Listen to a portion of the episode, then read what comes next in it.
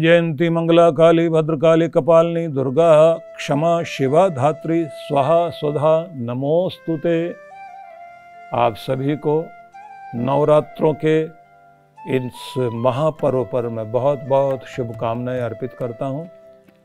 जगदम्बा, जगजननी, माँ परमेश्वरी, कृपा करे कि आप सभी आनंदित रहें, प्रसन्न रहें, आप सबका जीवन धन धान्य से परिपूर्ण रहे। जगदम्बा शक्ति स्वरूपा है। और शक्ति की आवश्यकता हम सभी को है।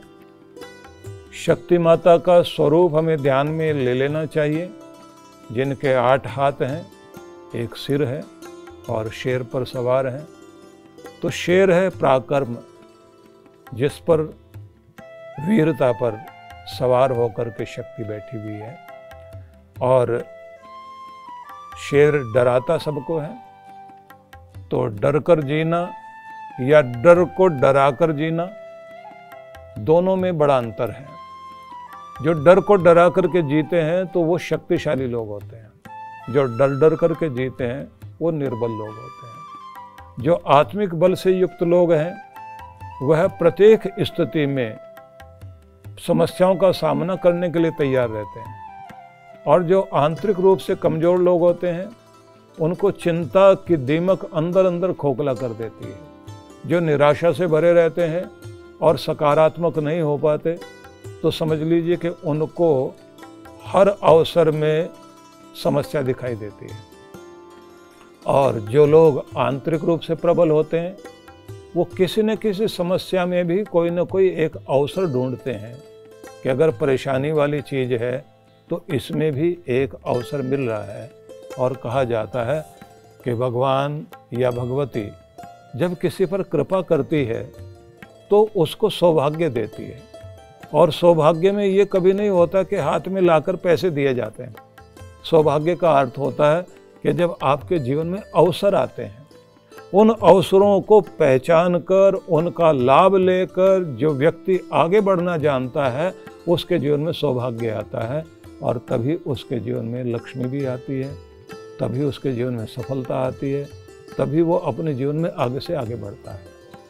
परमात्मा आपको या माँ परमेश्वरी आपको अवसर देगी, उन अवसरों का लाभ लीजिए। तो या देवी सर्वभूतेषु बुद्धि रूपेण संस्थिता, जो जगदम्बा इस धरती पर नहीं, सारे विश्व में, समस्त ब्रह्मांड में, बुद्धि रूप में विद्यमान है सब मनुष्य मात्र के अंदर, उस माँ को प्रणाम कीजिए। और कहिए कि मुझे वो बौद्धिक शक्ति दो। मैं ठीक निर्णय ले सकूँ, सही दिशा में काम कर सकूँ, जीवन को और ऊपर ले जा सकूँ, तो ये शक्ति मांगिए। तो जगदम्बा जगजननी माँ परमेश्वरी का दुर्गा माता का माँ वैष्णवी का स्वरूप आप उनका चित्र सामने रख करके या उनको ज्योत रूप में देखते हुए और फिर अपने अंदर आह्वान करें कि जगदम्बा मेरे मस्तिष्क में विराजमान होइए, सुबुद्धि बनकर। मेरी आँखों में आइए, सुदृष्टि बनकर। मेरी वाणी में आइए, एक सुंदर व्यवहार की शक्ति बनकर। मेरे कंठ में आइए, व्यवहार की कला बनकर। मेरे हृदय में आइए, प्रेम की शक्ति बनकर। मेरे हाथों में आइए, पराक्रम की शक्ति बनकर। और मेरे जीवन के आधार स्तंभ मेरे पाँव में, टांगों में आप स्थिरता और लक्ष्य की ओर बढ़ने की शक्ति बनकर आइए। मेरे घर में संगठन, प्रेम और विश्वास बनकर आइए और मेरे जीवन में आप भक्ति का रस लेकर श्रद्धा बनकर आइए, क्योंकि कहा गया, या देवी सर्वभूतेषु श्रद्धा रूपेण संस्थिता। वह जगदम्बा सबके भीतर श्रद्धा रूप में आकर विराजमान है, क्योंकि श्रद्धा आपसे धर्म कराएगी, श्रद्धा आपसे पवित्र कार्य कराएगी। श्रद्धा है जिसके आधार पर आप ईश्वर की तरफ़ चलेंगे। श्रद्धा के कारण सत्कर्म तो होंगे, बड़ों की सेवा भी हो सकती है, देश की सेवा भी हो सकती है। देश प्रेम इसी से जागता है। अगर श्रद्धा अंदर नहीं है तो आप अपने माँ बाप की सेवा भी नहीं कर पाओगे, आप अपने गुरु के आशीर्वाद नहीं ले पाओगे।